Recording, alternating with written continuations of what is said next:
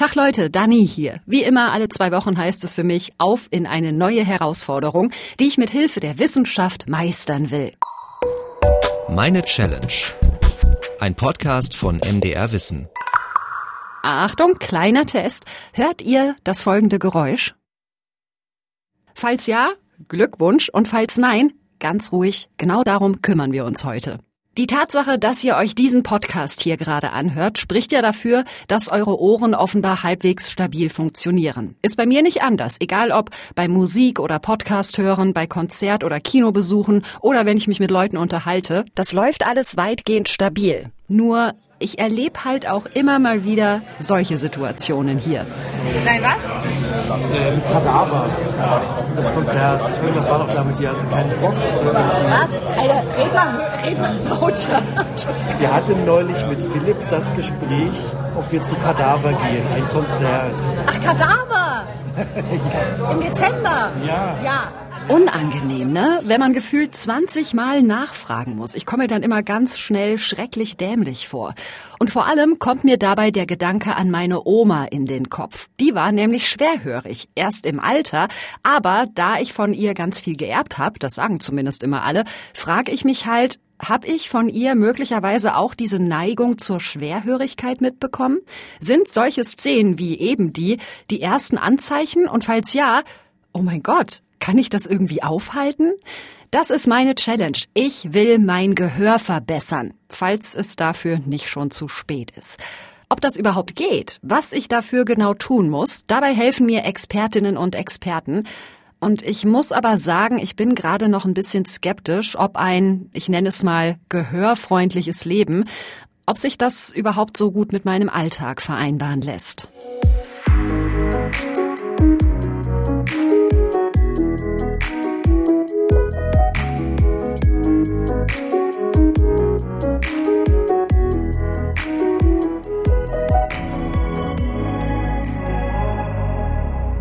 Nicht mehr richtig hören zu können, das ist für mich die absolute Horrorvorstellung. Ich weiß noch, wie wir in der Schule mal eine Diskussion hatten von wegen, was ist für euch der wichtigste Sinn? Und alle so, naja, am wichtigsten ist natürlich sehen. Und ich war die Einzige, die damals gesagt hat, nee, hören. Auf hören kann ich niemals verzichten. Kein entspannter Schnack mehr mit Freundinnen und Freunden, kein Radio, keine Musik. Ey, ich würde durchdrehen. Und trotzdem habe ich bis vor kurzem nie wirklich drüber nachgedacht, wie es meinen Ohren eigentlich so geht. Ich setze Ihnen jetzt die Kopfhörer auf. Mhm. Sie hören hohe und tiefe Töne. Okay. Und wenn Sie die leise hören, sagen Sie ja oder jetzt. Ja. Deshalb ist das hier jetzt so ein bisschen die Stunde der Wahrheit für mich. Hörtest am Institut für Phoniatrie und Audiologie am Uniklinikum Leipzig. Mhm. Rechts fangen wir an. Alles klar. Ich sitze in einer schalldichten Kammer mit Kopfhörern auf und dann kriege ich Töne vorgespielt. Verschiedene Frequenzen, also mal hohe und mal tiefe Töne. Erst auf dem rechten Ohr und dann auf dem linken. So, geht los. Jetzt. Jetzt. Die Töne fangen bei null an und schwellen dann an, von ultraleise zu lauter. Und ich muss Bescheid sagen, sobald ich einen Ton wahrnehme. Hier mal ein Beispiel, damit ihr es euch vorstellen könnt.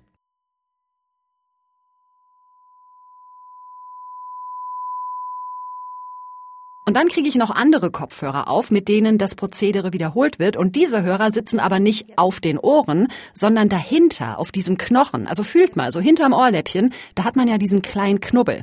Das wird gemacht, um rauszukriegen, wo genau im Ohr ein möglicher Schaden vorhanden ist. So, da sind wir schon fertig. Das war ja kurz und schmerzlos. Ja, ja, also wenn man gut hört, dann ist das auch okay so. Oh, das hört sich sehr gut an. Dann dauert das in der Regel nie so lange. Nach ungefähr zehn Minuten habe ich es geschafft und die Auswertung macht Michael Fuchs, Professor für Phoniatrie und Audiologie am Leipziger Universitätsklinikum. Der Hörtest, den Sie gerade erlebt haben, heißt bei uns Tonschwellenaudiogramm oder Reintonaudiogramm, weil wir mit reinen Tönen prüfen. Also das sind Sinusfrequenzen, einzelne Frequenzen, von ganz tiefen über die mittleren bis zu den ganz hohen Tönen. Wir prüfen hier einen Bereich von hundertfünfundzwanzig Hertz bis zehn Kilohertz. Wir können ein bisschen größeren Frequenzbereich hören, also bis rauf zu zwanzig Kilohertz etwa. Aber äh, für den klinischen Alltag ist es ausreichend, in diesem Bereich zu testen. Okay, dann äh, jetzt mal Butter bei die Fische. Wie sieht's denn bei mir aus? Läuft alles gehörmäßig oder trete ich wirklich schon in die Fußstapfen meiner Oma? Ich kann Ihnen herzlich gratulieren, denn Sie haben eine Normakusis beidseits, also eine Normalhörigkeit auf beiden Seiten. Äh, Sie hören für Ihre Altersgruppe absolut normal und das auf beiden Ohren in allen Frequenzen. Altersentsprechend heißt hier, dass man als einzigen kleinen auffälligen Befund sieht, dass die höchste geprüfte Frequenz, zehn Kilohertz, etwas äh, mehr Intensität verlagert. Also dort, die hören Sie nicht mehr ganz so gut wie die an, alle anderen äh, Frequenzen. Aber das ist im Prinzip das Zeichen einer ganz natürlichen Veränderung unserer Hörleistung über den Lebensverlauf. Das heißt, mit zunehmendem Alter, muss ich jetzt uncharmanterweise sagen, nimmt eben die Hörleistung peu à peu ab. Und das beginnt klassischerweise in den ganz hohen Frequenzen. Lange, lange merken wir das nicht. Wir können das zwar messen, aber Sie merken das gar nicht, dass Sie da diesen kleinen Verlust haben. Aber irgendwann kann der Verlust beginnend in den hohen und zunehmend auch in den mittleren Frequenzen dazu führen, dass ich einzelne Dinge nicht mehr gut höre. Hm. Also ich bin vierunddreißig und meine Ohren sind also jetzt schon altersbedingt abgenutzt. Jawohl, sagt Michael Fuchs. Also den Peak unseres Hörvermögens haben wir wahrscheinlich so in den zwanziger Lebensjahren. Also so zwischen zwanzig und fünfundzwanzig wird immer wieder äh, publiziert, ist wohl das Hörvermögen am allerbesten ausgeprägt. Und ab dann geht es schon bergab, so dra- dramatisch das klingt. Aber wie gesagt, über viele Jahre merken wir das ja gar nicht. Letztlich ist dieser Abnutzungsprozess eigentlich die Summe aller Hörsünden, die wir im Leben begehen, könnte man sagen. Und ich muss mir auch keine Sorgen machen, denn ja, es gibt genetische Veranlagungen, die dafür sorgen können, dass die Wahrscheinlichkeit für bestimmte Gehörerkrankungen steigt. Aber wahrscheinlich nicht bei mir, denn meine Oma ist erst im Alter schwerhörig geworden und das war dann wahrscheinlich einfach die normale Abnutzung. Und bei dieser Abnutzung spielen Umweltfaktoren eine vielfach größere Rolle als unsere genetische Ausgangslage, sagt Professor Fuchs. Das sind natürlich gute Nachrichten, denn das heißt ja, es liegt in meiner Hand, wie gut oder schlecht es mit meinem Gehör weitergeht. Wir haben da Einfluss drauf, indem wir eben Hörsünden meiden. Also Ihr Gehör können Sie vor allen Dingen schützen, weil mit Gehör meinen wir das periphere Hörorgan. Das periphere Hörorgan schützen Sie am allerbesten dadurch, dass Sie die Schalleinwirkungen, die nicht zwingend notwendig sind, möglichst ausblenden oder nicht auf das Ohr einwirken lassen. Und hier geht es vor allen Dingen um für das Ohr gefährlichen Schallintensität, also Schallintensität. Und da liegt so eine Grenze zwischen achtzig und fünfundachtzig Dezibel. Wir wissen also, dass Lärm, der über fünfundachtzig Dezibel laut ist, das Ohr über die Zeit schädigen kann.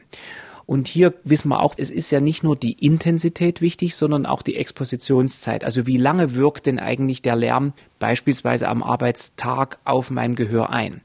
Und man weiß eben, wenn ich jetzt ab dieser Grenze von fünfundachtzig Dezibel einen Arbeitstag quasi komplett in diesen fünfundachtzig Dezibel erleben würde, dann würden sich nach vielen Jahren, aber eben nicht nach ein oder zwei, sondern nach, durchschnittlich nach fünfzehn, zwanzig Jahren, doch mit einer hohen Wahrscheinlichkeit eine Lärmschwerhörigkeit entwickeln, die man ja nicht haben möchte. achtzig Dezibel können zum Beispiel schon erreicht werden, wenn direkt neben mir ein Rasenmäher läuft oder ein I C E am Bahnsteig vorbeibrettert.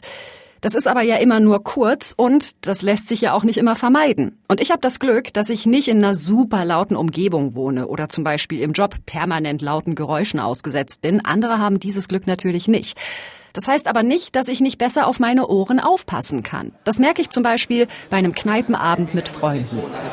Das ist halt Südosteuropa. Ja, genau.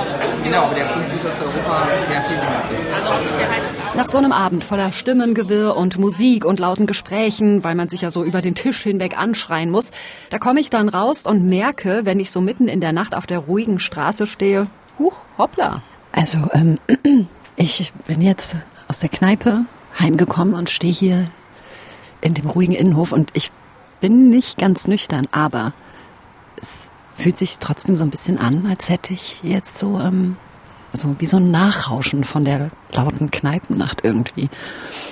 Das ist ganz komisch, ja, als hätte, als wäre mein Kopf so ein bisschen in Watte gepackt. Ich dachte immer, das ist vielleicht wie so ein Echo des Abends, ja, in meinem Kopf. Aber nein, sagt Hörmediziner Michael Fuchs. Also es ist wichtig, dem Ohr immer wieder Ruhephasen zu gönnen, in denen es sich äh, regenerieren könnte, könnte man sagen. Denn was passiert bei Lärm? Lärm bedeutet für die Sinneszelle im Innenohr, diese innere und äußere Haarzelle, Arbeit. Das heißt, die muss Schall umwandeln und Schall verstärken. Das ist ihre spezifische Aufgabe. Dafür braucht sie Energie. Die gewinnt sie aus Sauerstoff, also aus der Durchblutung. Und wenn diese Energie verbraucht ist, auch die Energiespeicher der Zelle aufgebraucht sind, dann bräuchte sie Energienachschub, um weiter dieser Aufgabe nachzukommen. Wenn jetzt also lange Zeit Lärm einwirkt, muss die Zelle heftig arbeiten und irgendwann ist die Energie erschöpft. Also irgendwann stellt die Zelle ihre Funktion zunächst vorübergehend ein, weil sie einfach keine Energie mehr hat, um der Aufgabe nachzukommen. Das merken wir an plötzlich auftretenden Hörminderungen. Dann merke ich plötzlich, oh, irgendwie hört sich das alles anders an, vielleicht flimmert's oder klirrt's oder fiepst's auch im Ohr als Zeichen, dass ich die Zellen da eben überfordert habe. Wenn ich dann aber ins Bett gehe, schlafe und früh wieder aufwache, dann sollte das am nächsten Morgen eigentlich wieder weg sein. Das ist ein Zeichen, dass ich meine Zellen kurzzeitig überlastet habe. Wenn ich das zu oft mache oder wenn ich es eben dauerhaft überlaste, dann wird die Zelle irgendwann sich nicht mehr erholen und ihre Funktion dauerhaft einstellen, sprich also verloren gehen für die Hörfunktion. Also, wenn ich nach einem lauten Abend ein Fiepen oder ein Rauschen in den Ohren habe, dann sind das eigentlich meine Sinneszellen im Ohr, die sagen, boah, Alter, ich kann nicht mehr, ich mache hier ja nichts mehr. Von diesen Sinnes- oder auch Haarzellen haben wir pro Ohr zwischen dreitausend und dreitausendfünfhundert Stück. Die transportieren und verstärken den Schall ins Innenohr und wandeln ihn da zu elektrischen Impulsen um, die unser Gehirn dann verarbeiten kann. dreitausend bis dreitausendfünfhundert... Das ist nicht viel, vor allem vor dem Hintergrund, dass diese Zellen nicht erneuert werden. Was da weg ist, ist weg, und zwar für immer. Und das ist übrigens auch der Grund, warum wir mit zunehmendem Alter vor allem hohe Frequenzen immer schlechter hören. Denn die Sinneszellen, die für die Verarbeitung hoher Frequenzen zuständig sind, sitzen am Anfang der Hörschnecke. Das ist so der Pfad in unserem Innenohr, durch den jeder Schall durch muss. Das heißt, über diese Sinneszellen geht wirklich jedes Geräusch drüber und deshalb nutzen die sich schneller ab als die für die tiefen Töne. Die Sinneszellen für die tiefen Töne sitzen nämlich weiter hinten und kriegen deshalb nicht ständig die volle Lärmbreite ab. Aber was heißt denn all das jetzt konkret für mich und meine Challenge? Ich meine, ich arbeite beim Hörfunk, sprich meine Ohren sind allein schon jobbedingt eigentlich den ganzen Tag aktiv. Und ich muss aber auch zugeben, Feierabend sieht dann bei mir meistens so aus. Hier geht's gleich weiter mit dem Blick nach Berlin auf die aktuellen Koalitionsverhandlungen. Aber erstmal hören Sie gleich um Punkt sieben die aktuellen Nachrichten. Mein Name ist Daniela Schmidt. Ich bedanke mich fürs Zuhören und wünsche Ihnen noch einen schönen Abend. Tschüss. So. Aus, aus, aus. So, die Kopfhörer gehen weg. Und jetzt erstmal schön hier meine Privatkopfhörer auf. Oh ja. Motivationslied für einen Heimweg. Sehr schön. So, ich bin raus.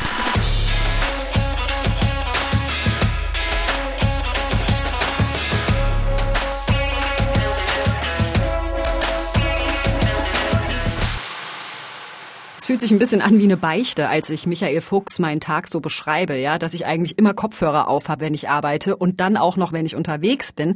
Das ist schon mal gar nicht gut, sagt er, denn Kopfhörer lenken den Schall noch mal konzentrierter in mein Ohr, als wenn ich zum Beispiel über Lautsprecher höre. Manche Kopfhörer oder auch äh, Abspielgeräte haben ja schon schallbegrenzende Schalter, ne, wo man also tatsächlich auch einstellen kann, hier einen Gehörschutz im Sinne von einer Kappung der maximalen Intensität. Das ist sehr zu empfehlen und das könnte man beispielsweise Menschen empfehlen, die gerne Musik unter Kopfhörern hören. Dann betätigt wenigstens diese Taste, dass ihr euch gar nicht immer erst an dieses ganz Laute gewöhnt, sondern man eigentlich auch mit dem etwas Gedämpften schon viel Spaß haben kann. Besonders kritisch ist aber diese Dauerbelastung, die ich mir da immer gebe. Je mehr man beruflich bedingt mit Schallereignissen leben muss, aus welchen Gründen auch immer, desto wichtiger ist, in seinem Freizeitbereich eben auch Zeiten ganz streng einzuhalten, in denen sich das Ohr regenerieren kann. Und äh, wenn Sie jetzt eben vom Arbeitsplatz kommen oder erstmal dorthin fahren, schon mit Kopfhörern oder im lauten Auto, dann haben Sie einen langen Arbeitstag unter Kopfhörern und dann fahren Sie wieder nach Hause und haben wieder die Kopfhörer auf und abends machen Sie vielleicht doch noch Musik oder Fernsehen an oder man möchte einen Film mit ordentlichen Soundeffekten zu Hause erleben. So, dann hat Ihr Ohr eigentlich keine Chance, sich wirklich zu erholen und die Nacht ist dann wirklich auf die Dauer zu kurz. Und ich glaube, da kann man in einer gar nicht so aufwendigen, geschickten Organisation seines Tages immer wieder solche Hörpausen quasi einplanen. Und die müssen gar nicht zehn Stunden sein, sondern da reicht eben wirklich manchmal zwanzig Minuten oder eine halbe Stunde, die man dem Ohr wirklich mal Ruhe gönnt.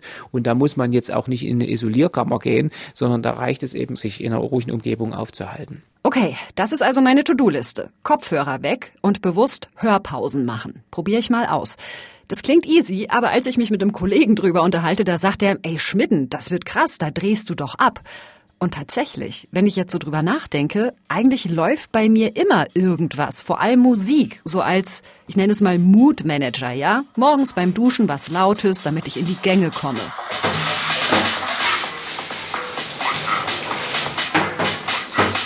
Oder auf der Heimfahrt von einem Außentermin im Dienstwagen schön mit dem Kollegen die Bässe pumpen.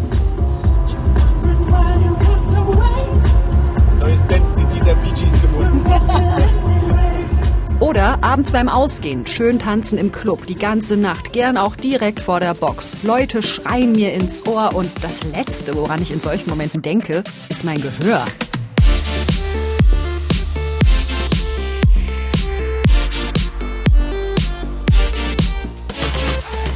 Klar, tanzen gehen ist gerade nicht möglich wegen Corona, aber wenn nicht gerade Pandemie ist, dann bin ich da immer ganz weit vorne mit dabei. Aber damit ist jetzt Schluss. Wenn ich diese Challenge schaffen will, dann heißt das Stille.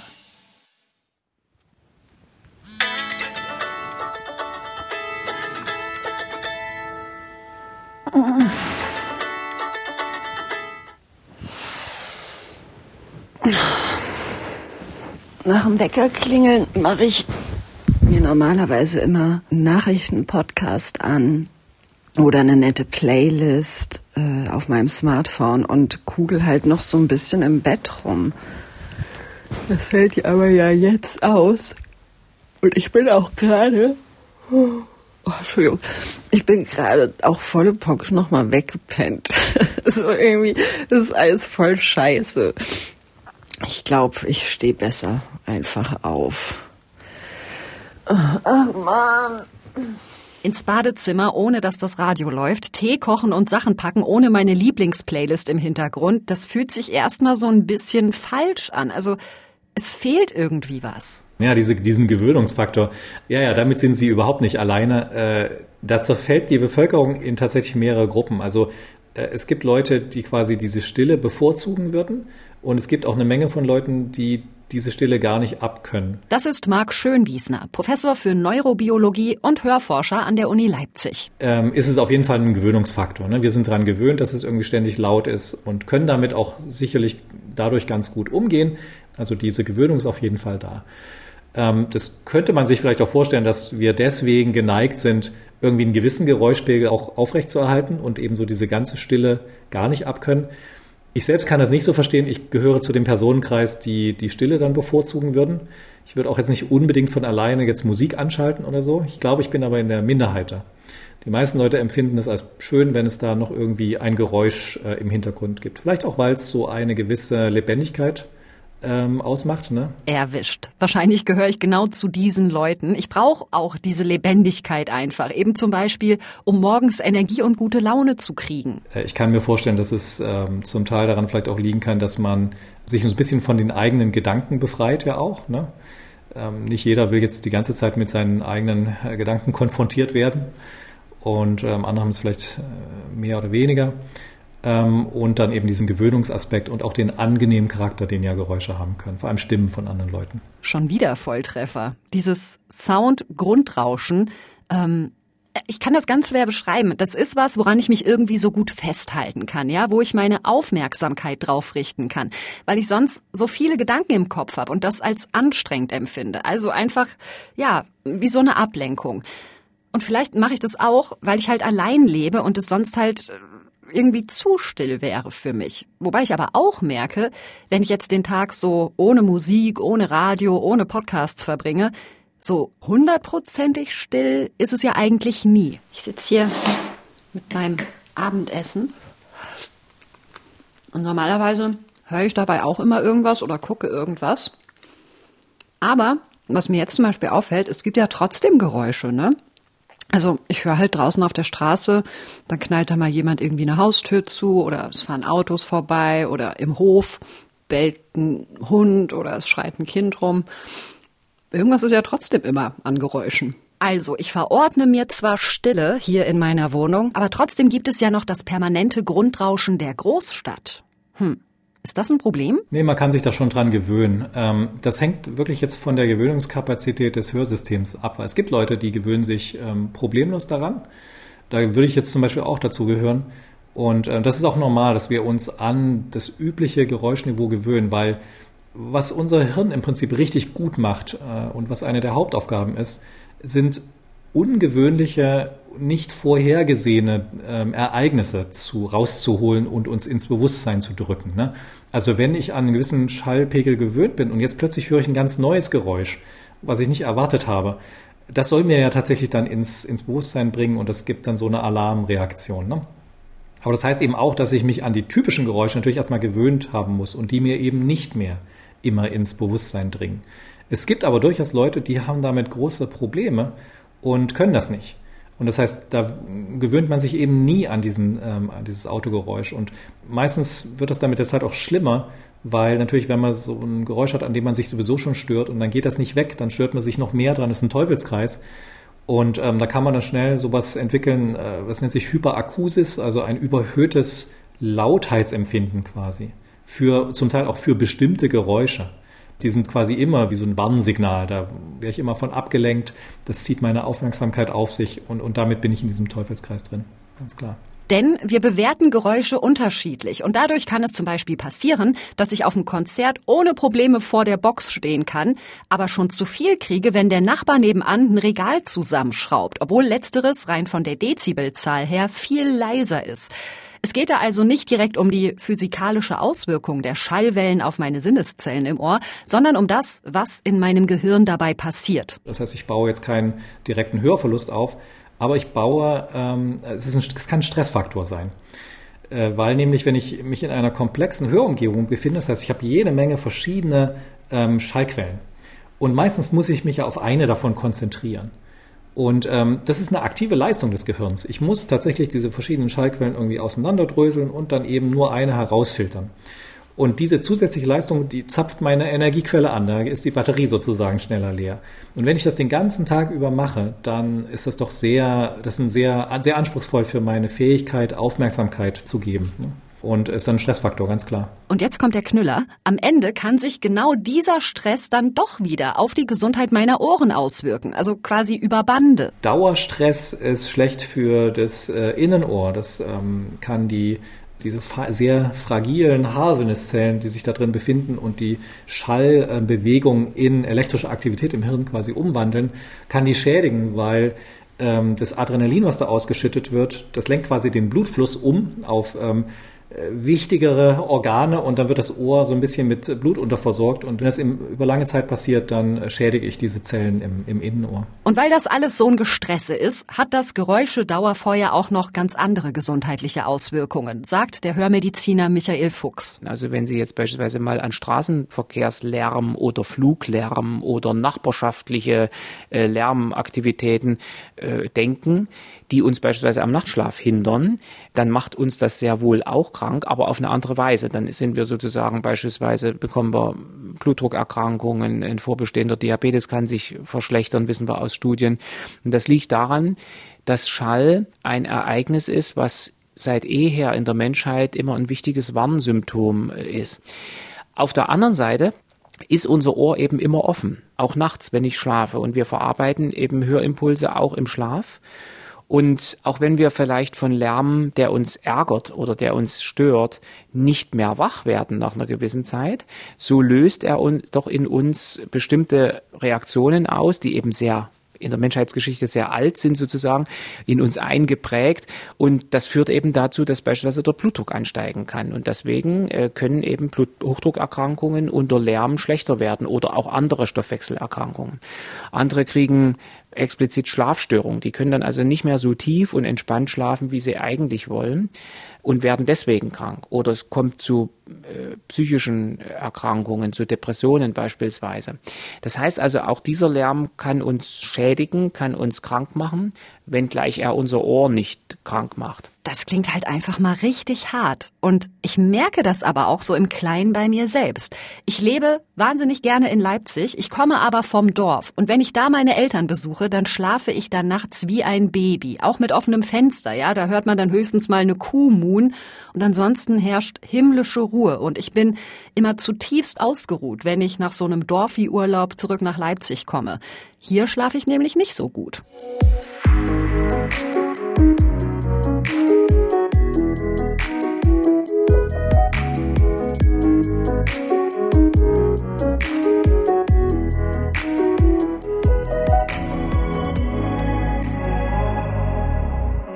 Aber witzig ist ja auch, auf dem Dorf, da empfinde ich diese Stille als total angenehm, als so einen kleinen Urlaub vom Stress.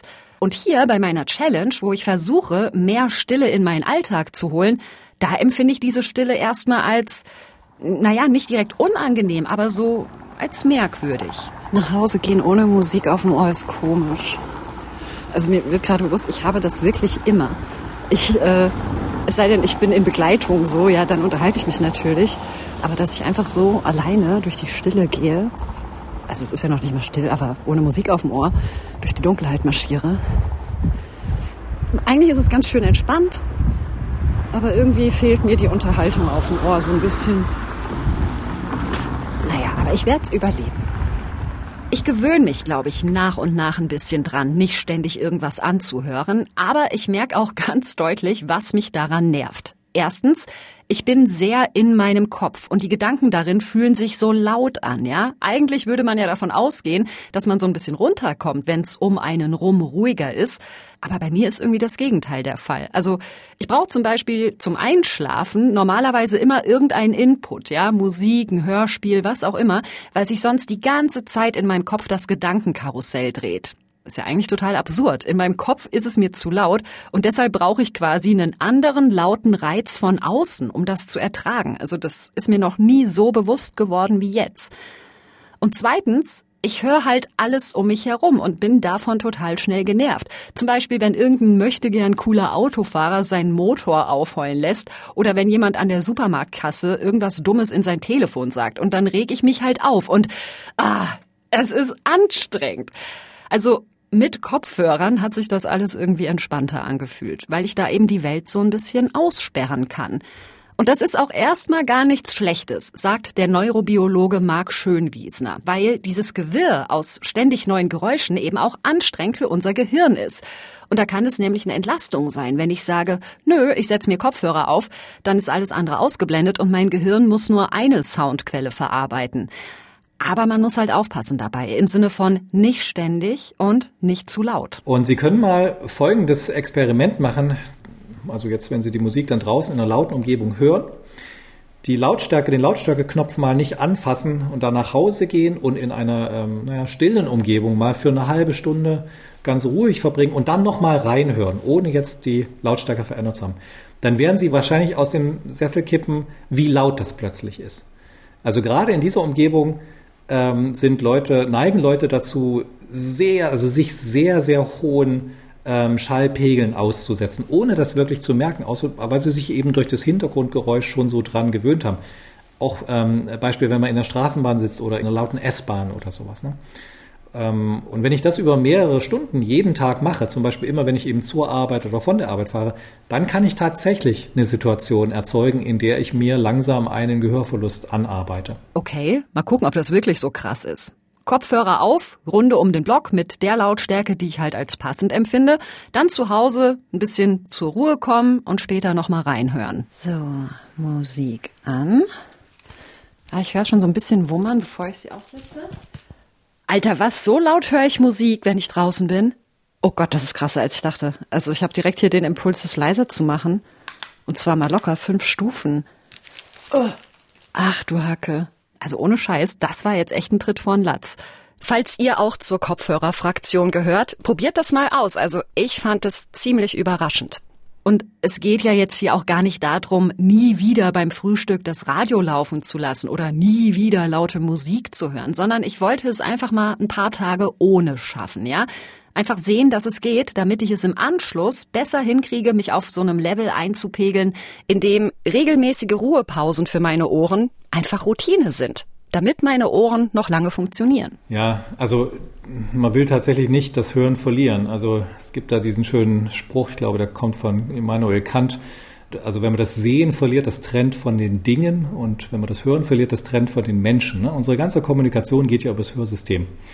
Und ähm, mal ganz abgesehen von solchen Sachen wie Musikgenuss zum Beispiel. Das finde ich einen schönen Spruch, den Marc Schönwiesner da zitiert. Denn bisher habe ich mich wirklich null um mein Gehör gekümmert. Immer Gedudel in der Bude, immer mit voll aufgedrehten Kopfhörern unterwegs, immer ohne Ohrstöpsel auf den lautesten Konzerten und Partys.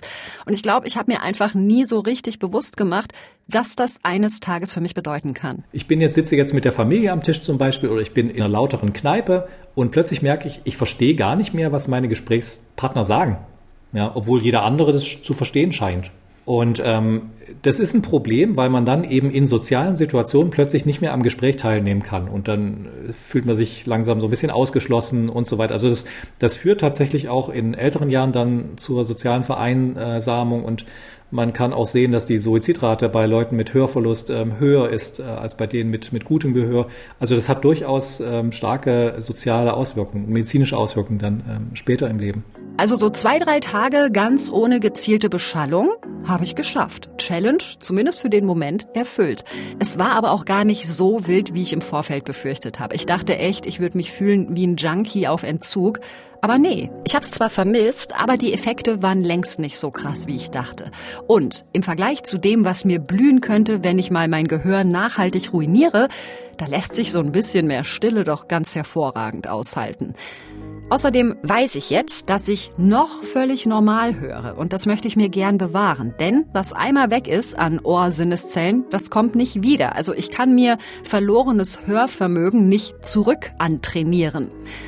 Das nehme ich also mit. Und was kann ich euch auch mitgeben, damit ihr künftig ein bisschen besser auf euer Gehör aufpassen könnt, falls ihr mögt? Erstens, wenn Kopfhörer schon sein müssen, und ich für meinen Teil, ich will da nicht drauf verzichten, dann besser drauf achten, wie laut ich die Dinger drehe. Okay, easy. Zweitens, immer mal wieder Radio und Musik ausmachen. Und wenn es nur eine halbe Stunde am Tag ist, ja, das ist am Ende eine wirkungsvolle Erholungskur für meine Ohrsinneszellen. Ich meine ja, den Großstadtlärm, den kann ich nicht ausknipsen, aber umso wichtiger ist es doch, dass ich meine Ohren nicht noch zusätzlich belaste. Und drittens, das ist mein fester Vorsatz für, wenn diese fucking Corona-Pandemie endlich irgendwann mal rum ist, im Club oder auf Konzerten nicht mehr völlig hirnlos vor der Box rumtanzen, wenn ich keine Ohrstöpsel drin habe. Also wenigstens ausprobieren will ich das, denn für meine Challenge ging das ja jetzt leider nicht. Das war meine, ich nenne sie mal, Hör- und Stille-Aushalten-Challenge. Gemacht habe ich die mit Clara Fröhlich, Thomas Jehn und Carsten Möbius. Und wenn ihr Feedback habt, Kritik oder eine Idee für meine nächste Challenge, schickt uns gerne eine E-Mail an challenge at m d r punkt d e. Und wir hören uns bald wieder. Ihr wisst, wo ihr uns findet. challenge punkt m d r punkt d e in der A R D Audiothek, bei Apple Podcasts, Spotify und überall sonst, wo es Podcasts gibt. Bis zum nächsten Mal. Macht's gut. Das war Meine Challenge, ein Podcast von M D R Wissen.